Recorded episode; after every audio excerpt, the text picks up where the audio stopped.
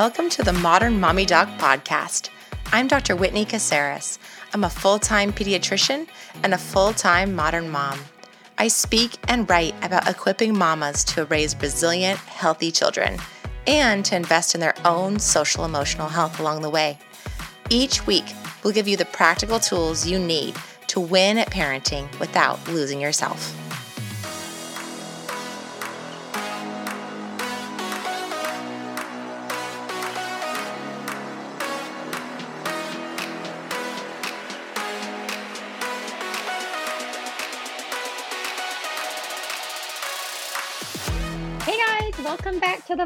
Mommy Doc podcast. Today I have Dr. Lisa Bravo, who is going to chat with us about a little bit older age group than we normally chat about, actually. We're going to talk about teenagers, we're going to talk about adolescents. But the really cool thing about parenting is that while adolescents are like their own beast, they still are humans, just like we are, just like our toddlers are, just like our babies are. And so the principles that Dr. Bravo is going to talk about with us transcend age and um, and are about how do we navigate it when our kids are having really extreme behaviors that we are having difficulty with. So welcome, welcome, welcome, Dr. Bravo. Thank you so much for having me. I'm so excited about talking to you today. Yeah, thanks for being here. So, tell me about yourself. Tell me about your training, and then tell me about the work that you do individually with patients and then uh, on a larger scale. Okay. Well, um, I am a doctor of behavioral health. I've been in private practice. Um, for more than a decade and I've been working in mental in the mental health field with teenagers for 20 plus years. Um, that's sort of where my passion lies is teenagers. Um, I started out in early childhood development, so my background is very much about developmental stages and kind of how how humans develop over time.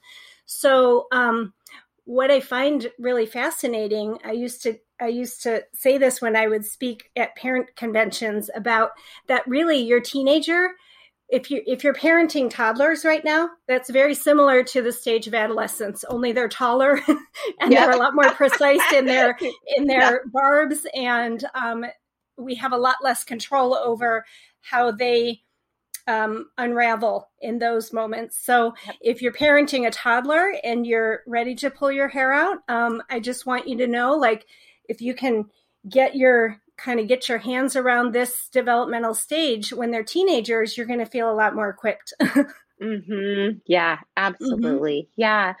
Um, and and what made you really interested in writing? Because you have a book that's coming out, The Bravo Effect. So, what made you really interested in working specifically with teenagers who are having extreme behaviors or extreme teenagers, as you call it on, mm-hmm. on the mm-hmm. book cover? Mm-hmm. Um, in in that area and writing about it? What what made you really interested in that?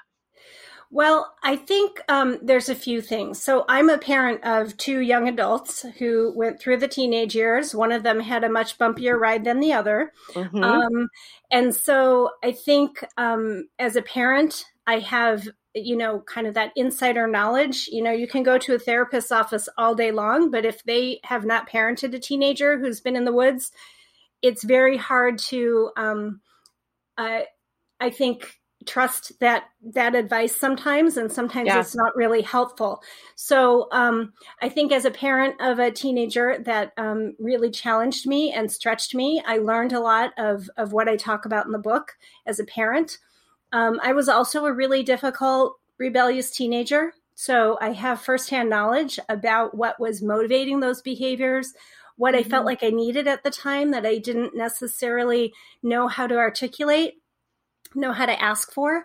Mm-hmm. And mm-hmm. um, I think um, as a as a as a therapist working with teenagers, lots of times they have, you know, verbal language is not their first way that they're going to ask for help. It's mm-hmm. it's always through behavior that we they get our attention in a certain way. They get us to stop and, and um, focus on what's going on. Um, so I really want to talk about how behavior, if we learn to er- interpret the behavior instead of discipline the behavior, we're going to have a much better chance of connecting with our teenagers and really understanding what's going on with them. Yeah. And was that kind of the premise for for your book for feeling like I need to get a specific message out? Was that a lot of people were looking at their teenagers like I need to curb this by correcting it. I need to curb it by disciplining them instead of going about it like, oh, they're raising a red flag. They're trying to tell me something. Right, right. And and I often kind of liken that to, you know, we often parent um parenting teenagers is a lot and I talk about use this metaphor in the book. It's a lot like um trying to um parent a, a goldfish with a shark fin you know? Yeah. so so you have this shark fin coming at you full force and you're trying to kind of keep it at bay and you're afraid and you don't know what's going to happen next. So we come from this place of fear with our teenagers lots of times because we don't really understand what's going on and we've never done this before yeah you know yes. so i mean there's this assumption that if you're the parent you know what to do but the truth is we always default to how we were parented so yeah. if we come from parenting that wasn't necessarily effective or wasn't um, was dysfunctional in any way we're we're likely to repeat that behavior because we don't know what else to do so yeah. unless there's a skill set that's different than that and an understanding that's different than that we're not going to do anything different so yeah. when when we're parenting our teenagers if we can look beyond that shark fin that's coming at us and realize that there's this goldfish inside that's very sensitive that's very colorful, that's very creative, that's very passionate in certain ways. And we can see beneath the behavior and really understand what's driving it. We will have a much better way of first of all understanding what the need is that isn't being met in that moment but also being um, being aligned in a certain way um, there's always room for discipline. There's always time for discipline. Sure. but in the heat of the moment that's not the time to deliver discipline. Yep yeah, absolutely. Mm-hmm. Well, I, I think too, you know, with our toddlers, right? They have these sweet, cuddly moments. They climb up on our lap. They give us right. a big hug, you know. Mm-hmm. And and teenagers sometimes will like give us the stiff arm and be like, "No, mm-hmm. out of my mm-hmm. room," you know, more than that. And so I think it can be harder for the parents that I see in clinic, absolutely, to see their child as that soft inner being who just still mm-hmm. wants love and still wants connection from their parent, still wants understanding. Right you know yeah. um that they they appear more porcupine bristly more mm-hmm. often mm-hmm. and yep. so uh it's it's harder to to see beyond that shell beyond that outer layer for them yeah. absolutely okay so what is the first step in moving from more of a discipline first approach mm-hmm. like we mm-hmm. said there's always room for discipline and every mm-hmm. single expert that i have on you know we, we talk a ton about like kids are raising the red flag or looking kind of for the mm-hmm. emotional flags first and all the time we're saying we're not mm-hmm. saying be soft on your kids all day every day it's fine to right. have like limits you need boundaries for your kids mm-hmm. you know your kids ex- they they need to have rails on the bridge of their life right that that is part mm, of it absolutely but, yeah but there's a difference between approaching first with discipline or mm-hmm. approaching first with something else so tell me what's the first step in kind of shifting our our approach well, you know, in my practice, I often get families and they're on the heels of a crisis. So, you know, they don't just show up for therapy when everything's going great. mm-hmm. So, lots of my experience has to do with helping parents sort of de, de, um, de-escalate crisis and understand what the crisis about is about, but also how to see that crisis as an opportunity for the yeah. family to kind of reprioritize and regroup and start over as a family. And so, in my experience with teenagers, I have never, and I, I 100% absolutely mean this, I have never met a teenager that does not need or want or desire to be seen, loved, and heard, and mm-hmm. to have mm-hmm. connection. And so even if their behavior looks like, you know, they're they're throwing up middle fingers at you, mm-hmm. they're still connecting with you. They've just learned that they get more of our attention, of our relationship, of our connection when they've been the most dysregulated or they've been the most adversarial.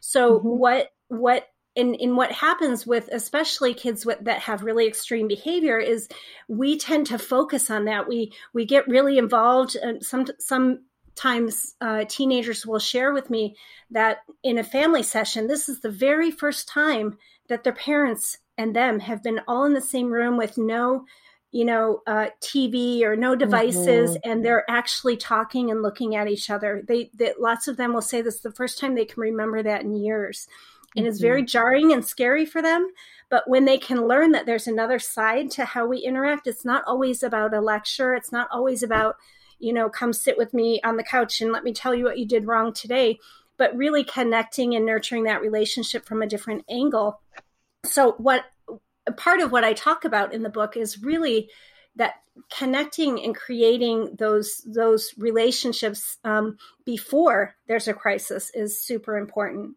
But if mm-hmm. you're at the point of crisis, it's not the end of the world. It's actually really fertile uh, ground for change to happen. And if we can really take um, that and use it to our to our advantage there's a lot of changes that can happen so in the in the book um, I, I, call it the bravo effect um, because bravo is an acronym and it stands for behavior relationships attitudes values and opportunities and I use that framework when I work with families and when I work with parents. And, you know, because the behavior is the first line of what we see with kids and we, it gets, it gets us noticing and tuned in in a certain way we we know we all we need to know what their behavior is but we also have to be able to understand what our behavior is in that relationship. How are we dancing with our teen in that moment? How are we showing up for them? What are we modeling? How are they perceiving what we're modeling? So it's sort of like a yours mine theirs kind of approach as well. Um, mm-hmm. so it's kind of multifaceted but it's really simple. So behavior is the first piece. Where is our relationship can I sure. ask you a quick question about that? So, with the behavior, what are some of the things that you see parents sometimes doing that are exacerbating or kind of their piece of the behavior? Yeah, it's easy to tell with a teenager. It's a great question. It's a great question, and here's where I think parents struggle the most because it's they're so focused on parenting in that moment where their child's being destructive or their child's being out of control or their child is being disrespectful. And they get so locked into that moment that they're they're not really aware of how they're showing up in that moment. Lots of times parents will tell me i want my child to be respectful but they have been incredibly disrespectful to that child. Or I want my child to be patient, but they've been incredibly impatient in that moment.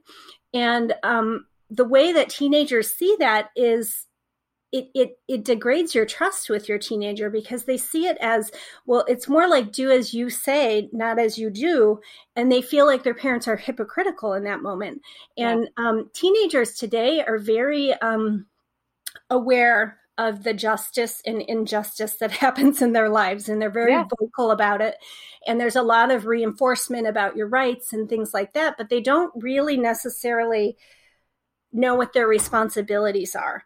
Yeah. So part of it is helping kind of change that structure in a way that so they understand what they have to take responsibility for in that moment but parents also have to take responsibility for how they show up and if they expect their child uh, you know if i lose my temper with my teenager and i call them all sorts of names and i walk away and slam the door and then they do the same behavior it's it's not it's what I've just modeled for them and I have to take responsibility for that so that I know how to show up differently the next time. Right.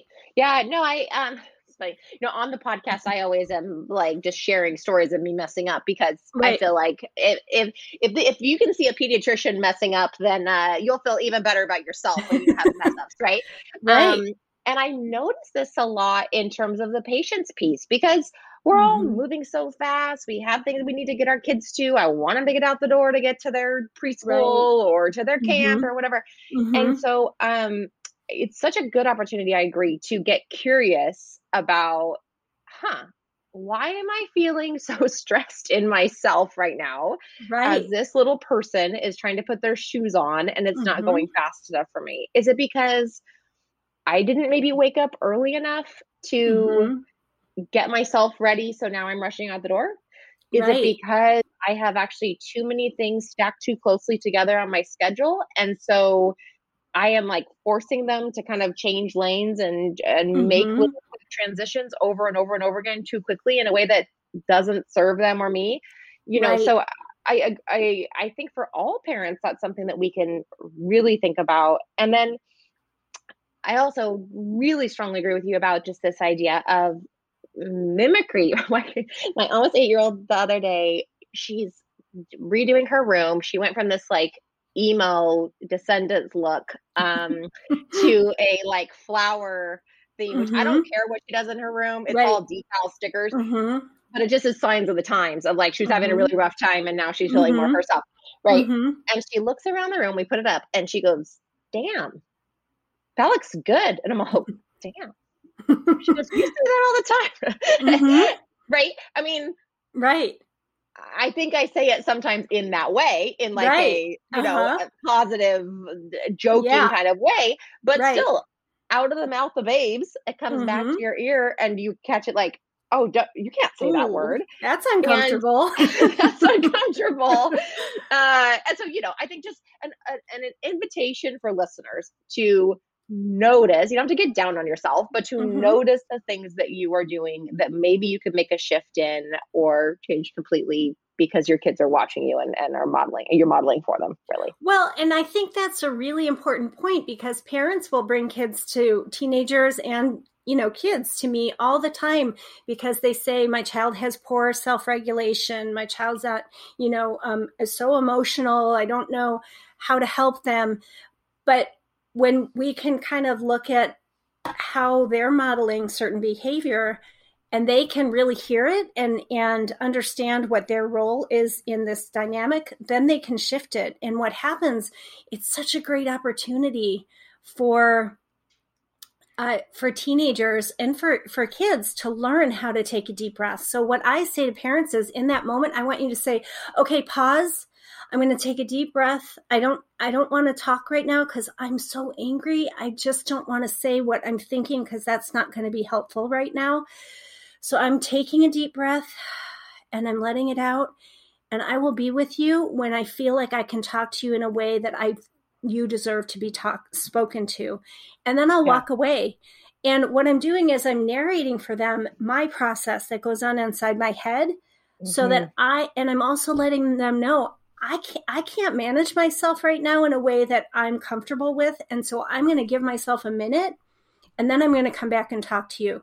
And yep. what happens for for teenagers is it's magic. You know, once they see that we're actually trying to self-regulate and then we tell them to self-regulate, they want to try so much harder. Yeah. Mm-hmm. Yeah. No, it's beautiful. Yes, absolutely. Mm-hmm. And I love thank you for the actual like like actual example of what to do because I think a lot of parents are going to just take that nugget, listen to that, right. go, mm-hmm. rewind that, play that back, you guys. Yeah. That's like the most powerful thing you can do when you're feeling triggered by your kids. right. Because they don't breath. they don't they don't they don't know that we struggle they don't know that it's hard for us. And sometimes we don't know what to do. And when we don't know what to do, and they don't know what to do, and they're looking to us for guidance, that's a terrifying thing. Mm-hmm. but if I say, you know what, I don't know, but I'm going to wait till I'm calm and then I'm going to talk to you about it, then what you're doing is you're first creating a, a a pause so that everyone can get out of their limbic system and calm down a little bit. But mm-hmm. you're also modeling healthy communication.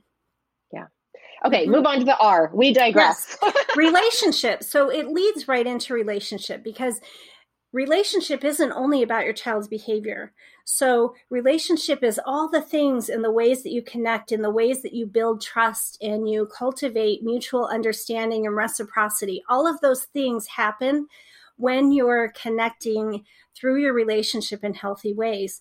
And so part of it is um, being in those moments where you're like consciously creating these moments where you're spending time with them where you're you're just being with them. You're not ha- you don't have an expectation that the room is clean. You don't have an expectation that they you know teenagers tend to brace for every time they come you come into the room. My kids used to do mm-hmm. this all the time because i would come into the room i'd say why do you have plates in your room? What's these socks on the floor? Why are you playing video games when you're supposed to be doing such and such and so it become the dialogue can kind of devolve into this you know here comes the jail warden and now we're going to be in trouble and yeah. that's not the relationship i wanted to foster with my children so i really had to get clear with myself that i have to be i have to be all in when things are just calm.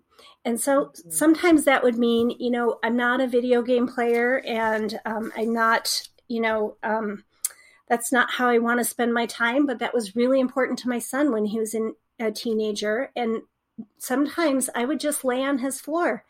And while he would play with his his games with his friends, I'd say, "Hey, can I just hang out with you? Is that okay?" And just to be with him, just to put some emotional currency in his bank.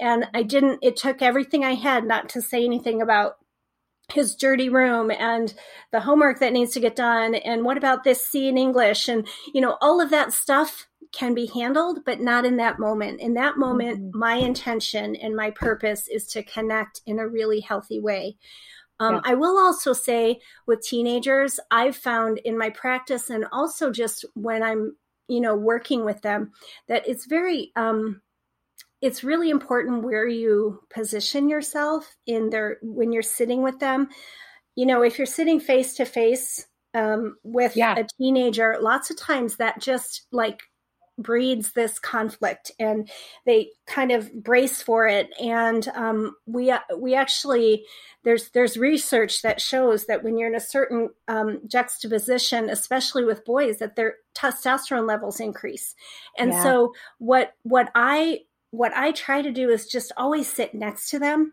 or I mm. walk with them. If I want to talk with them about something that's going on, we go for a walk or we go yeah. for a drive. Those are the best times because you have access to them and they are able to they're they're not so braced for what's going to happen and they're a mm-hmm. lot more mm-hmm. relaxed. Mm-hmm. Yeah, no, mm-hmm. I hear that. Uh, I think some of the best conversations I've had have been with my kids. I'm driving, and in the back seat, I hear them like asking me questions about the meaning of life.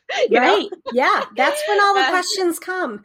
And I know parents, you know, they get so frazzled with driving kids everywhere. But I'm telling you, if you make that the time, the sacred time where we don't have earbuds in and iPads and things like that, where that is family connection time it changes the whole context of how you get to school every morning. And it and if you if you you know not like that's not the time for the lecture either. That's the time to just like tell funny jokes or to tell the funniest thing that happened to you that week. It's it's sort of driving to school and back has become the new dinner table. Yeah. Yeah. Mm-hmm. no actually that, mm-hmm. i've never heard anyone say that but yeah 100%. percent mm hmm Please somebody take that as like a um a hall pass too. Mm-hmm. You know what I mm-hmm. mean? Because mm-hmm. everyone's sitting around a dinner table and depending on your kid, if they're having extreme behavior, that might be a time where you are all facing each other and then now that's right. even more stress, right? Well, that's but, usually yeah. when teenagers start to refuse to come to dinner is when things start to devolve because they don't want to sit in that in that uncomfortable time frame with us. it is time to run, not walk, to your bookstore or have your fingers do whatever is the equivalent of running to the Amazon store, to online to purchase our new book. It's called The Working Mom Blueprint Winning at Parenting Without Losing Yourself. It is a labor of love. I'm so excited to deliver this book baby to you and to help you really feel like you are winning at parenting without losing yourself, mama. If you want to also check it out at the library, it's there, borrow it from a friend. However, I just want you to get this solid information so you can start thriving, not just surviving in motherhood. Right. Yeah. Mm-hmm. Makes sense. makes mm-hmm. sense. Okay, so we have the um the behaviors, we have the relationship, and then mm-hmm. the A is next. Is attitude. So we know teenagers are all about attitude, right?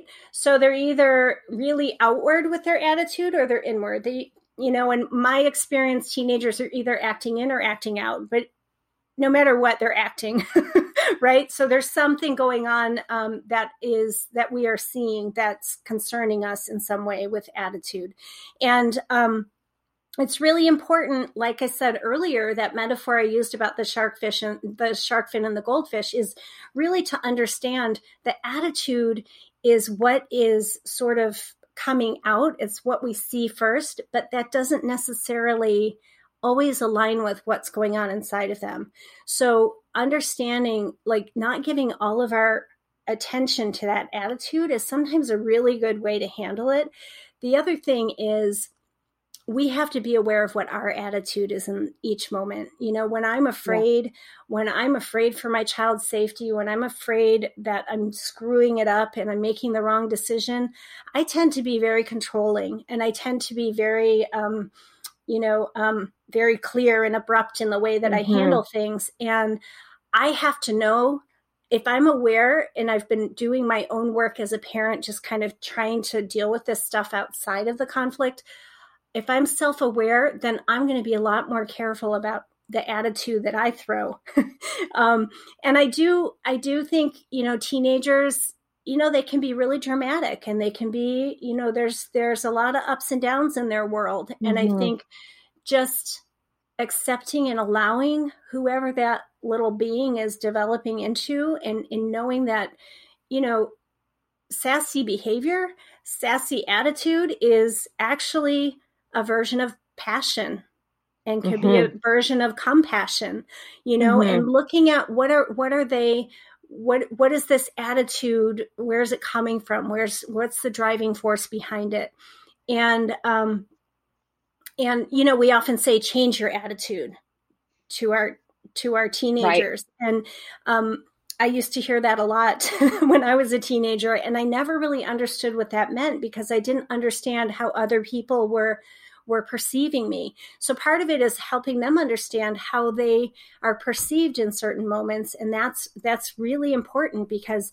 if it's not aligned with what they're trying to say, it's it's really can feel to them like they're misunderstood. And lots of times I'll say to teenagers, especially like in a family therapy session, um, you know, I'll have a teenager who's really upset about a certain something, and the parents are like, Well, do you see how he acts? Do you see this? This is why we can't deal with him. And what I will do is I will sort of stop everything and look that teenager right in the face and say, You know what? I know what you're trying to say is so important to you. And I really want your parents to be able to hear it. So we have to change the way we deliver it so that they can actually hear it because what you have to say is so important right now. So let's not give up. Let's try this again. And we and I kind of help them as their conduit, kind of help them yeah. heard in a certain way. And once they understand there's more than one way to get there, um, then they can be, they can make a better decision about what sort of what strategy they're going to use when they're talking to their parents. Yeah, and it sounds like I mean in that example you're you're uh, coming alongside the teenager in some alignment with them so that they know that it's not like it's me the therapist my the therapist and my parents against me right. you know what i mean that mm-hmm. that you are there to be able to act as like if there's like a game of telephone that mm-hmm. you're the mm-hmm. person there to be doing the interpretation and writing right. it down clearly so everyone can actually see it in their language yes. right yeah, yeah, I actually say to teenagers, my job is to be your interpreter. Mm-hmm. That is yeah. literally my job for you. I you're here because you're not being heard, you're not being understood, and you don't feel seen. And I know that, and I want to make sure that happens for you. I bet that's so mm-hmm. powerful for them. I mean, I think that's powerful for that's been powerful for me in my own like couples work. I mean, I think that mm-hmm. translates. I know you work as well that that mm-hmm. translates into that too you know of just so much so many of the problems that we have with our partners are about just the way it was delivered is not a way that we can hear it right you know exactly. or mm-hmm. you know mm-hmm. like when you come at me like that i just like blocked out every single thing you heard right right well we become we're all just really tall teenagers as adults right, right. Yeah. Right? yeah. Okay. So we work on the attitude. Uh-huh. Uh, more and more I'm I'm as you talk, I'm like, oh, I have an eight year old teenager. Yeah, absolutely. Mm-hmm. Um, mm-hmm. and then we get to the V. Yeah, that is value. So I think in that moment, I think it's when things come up with teenagers, we often um, see the behavior and we decide it's a certain something, it's disrespectful or it's rude mm-hmm. or it's um, mean or they're just being jerks or however we want to per- we want to interpret their behavior. But what happens if we look at it from the lens of value? What is my mm-hmm. child valuing in that moment? I have um, a story that I share in the book about a teenager, and this probably happens at least once a week in my world. Um, he got in trouble at school for vaping, and there were several uh, teenagers in the bathroom at the same time. And the administrator walked in, everyone took off except my client. And what happened was um, the parents were called into the school, you know, like they do, mm-hmm. and it's the protocol. And they were telling him, We need to know. You need to tell us where you got this. We need you to tell us, you know, who you were with. We want you to name names, you know. And this boy refused. He said, I, am not going to tell you and his parents got really upset and they were like you know that's so disrespectful. You broke the law. Like right. you know you're they're trying to give you a, a, chance here and you're blowing it and you know all the things that parents say to try to get their kids to open up. Sure. And i understand on the on the surface what the administrators needed and what the parents were trying to get to happen. But at the same time I wanted them to look at what is your teenager valuing in that moment? What are what are they holding as as something that's important to them? And the parents looked at me like I had three heads. And they really didn't understand where I was going and I said he's valuing friendship. He's valuing loyalty. Yeah. He's valuing discernment. He's valuing um, um, integrity. And and yes there's discipline involved. And yes we get to that. We get to that down the road. But first we have to understand. It's really important to understand. Yes in this context he's going to get in more trouble. But you have to understand maybe that's okay for him. Maybe you mm-hmm. need to allow him to feel the pain of that consequence to decide he doesn't want to do it again. But it's also important to understand and recognize and acknowledge that he is withholding this these very strong values. And if you can tell the truth in that moment you're going to create much more connection and you're going to cultivate more trust and reciprocity with your teenager. And they're going to be more likely to think things through in a different way if you see them as someone who's trusting and discerning and somebody with integrity.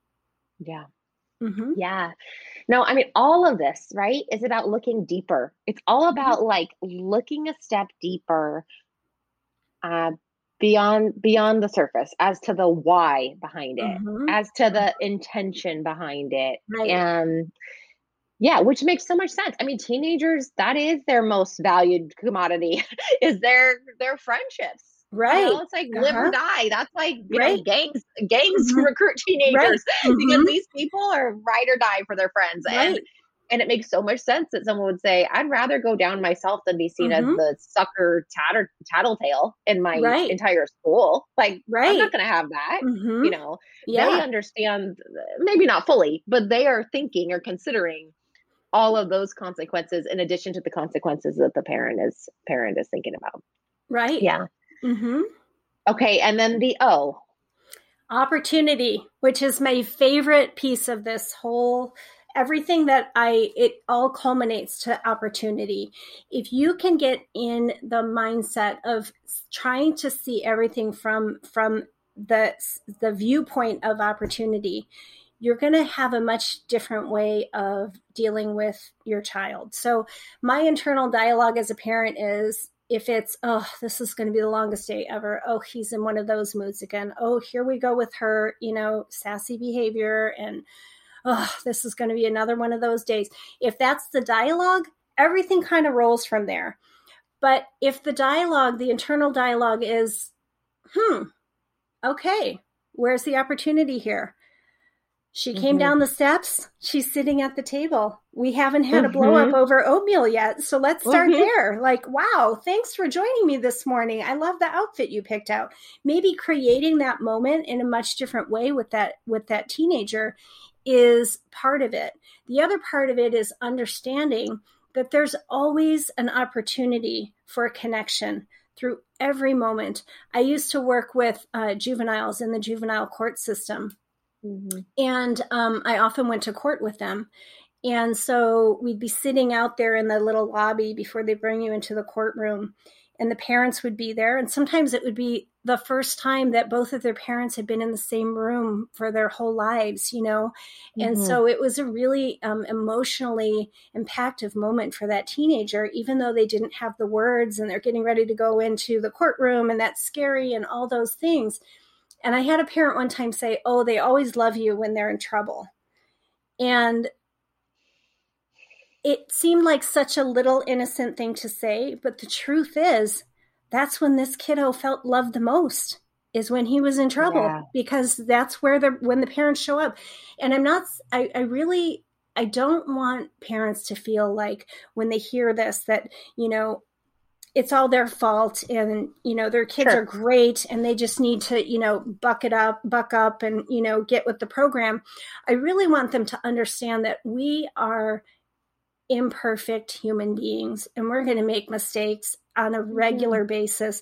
But if we have the humility and the ability to say, oh, I'm so sorry, I just exploded and I blew it. And I hope you can forgive me. And I'm going to move forward with a much different way of talking to you. And I, I promise you, you will not hear that out of my mouth again. If mm-hmm. I take responsibility for how I'm showing up, I'm creating an opportunity, number one, for my teenager to understand, oh, it's hard for my parent to self regulate. Of course, it's going to be mm-hmm. hard for me. She doesn't have all the answers. And number mm-hmm. two, I'm also creating this this ability and this possibility for them to go, hmm, maybe this isn't who I have to be all the time. Maybe I don't have to be the troublemaker. Maybe I don't have to be the one who's always, you know, stirring the pot and throwing the bombs in the room. You know, mm-hmm. maybe maybe I could forgive myself and move forward. What I found really with teens that have extreme behaviors is that they're very ashamed of their behavior.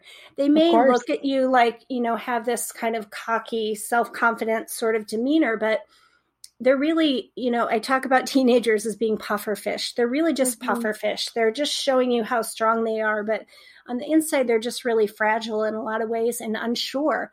And they need us to guide them. We just need to guide them in a different way as they get older. Yeah. I mean, I think that's so true that for kids in general, you know, some attention, negative attention is better than no attention, mm-hmm. always right? Mm-hmm.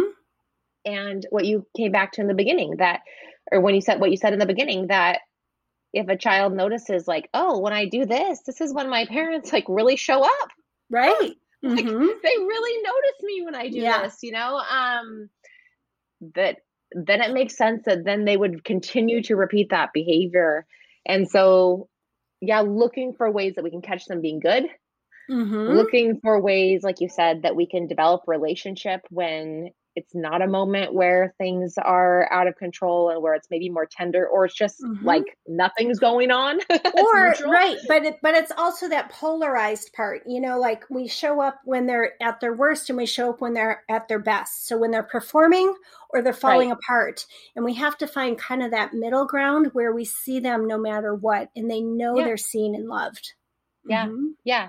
Yeah. Even in the boring moments. You know right, what I mean? right. When Even in, like nothing's happening. Yes. Right. Exactly. Mm-hmm. Mm-hmm. No, I love that. I I really hope that you guys took away some pearls from this today because I think, uh, like I said at the top, that this information is for teenagers. So if you have a teenager, an extreme teenager or a non-extreme teenager, uh, you know, I, I want you to go out, run and get the Bravo geez, run and get the Bravo effect. But even if you don't, I think that the principles that you're hearing here apply to all kids. Thank you so much mm-hmm. for being here, Dr. Bravo. We really, really appreciate it. You're very welcome. I just wanted to add that the book launches April 6th. So um, it'll be available, you know, at all your, wherever you buy your books. And um, I'm really excited um, to bring it out into the world. Awesome. Thanks for being here. All right. Thank you.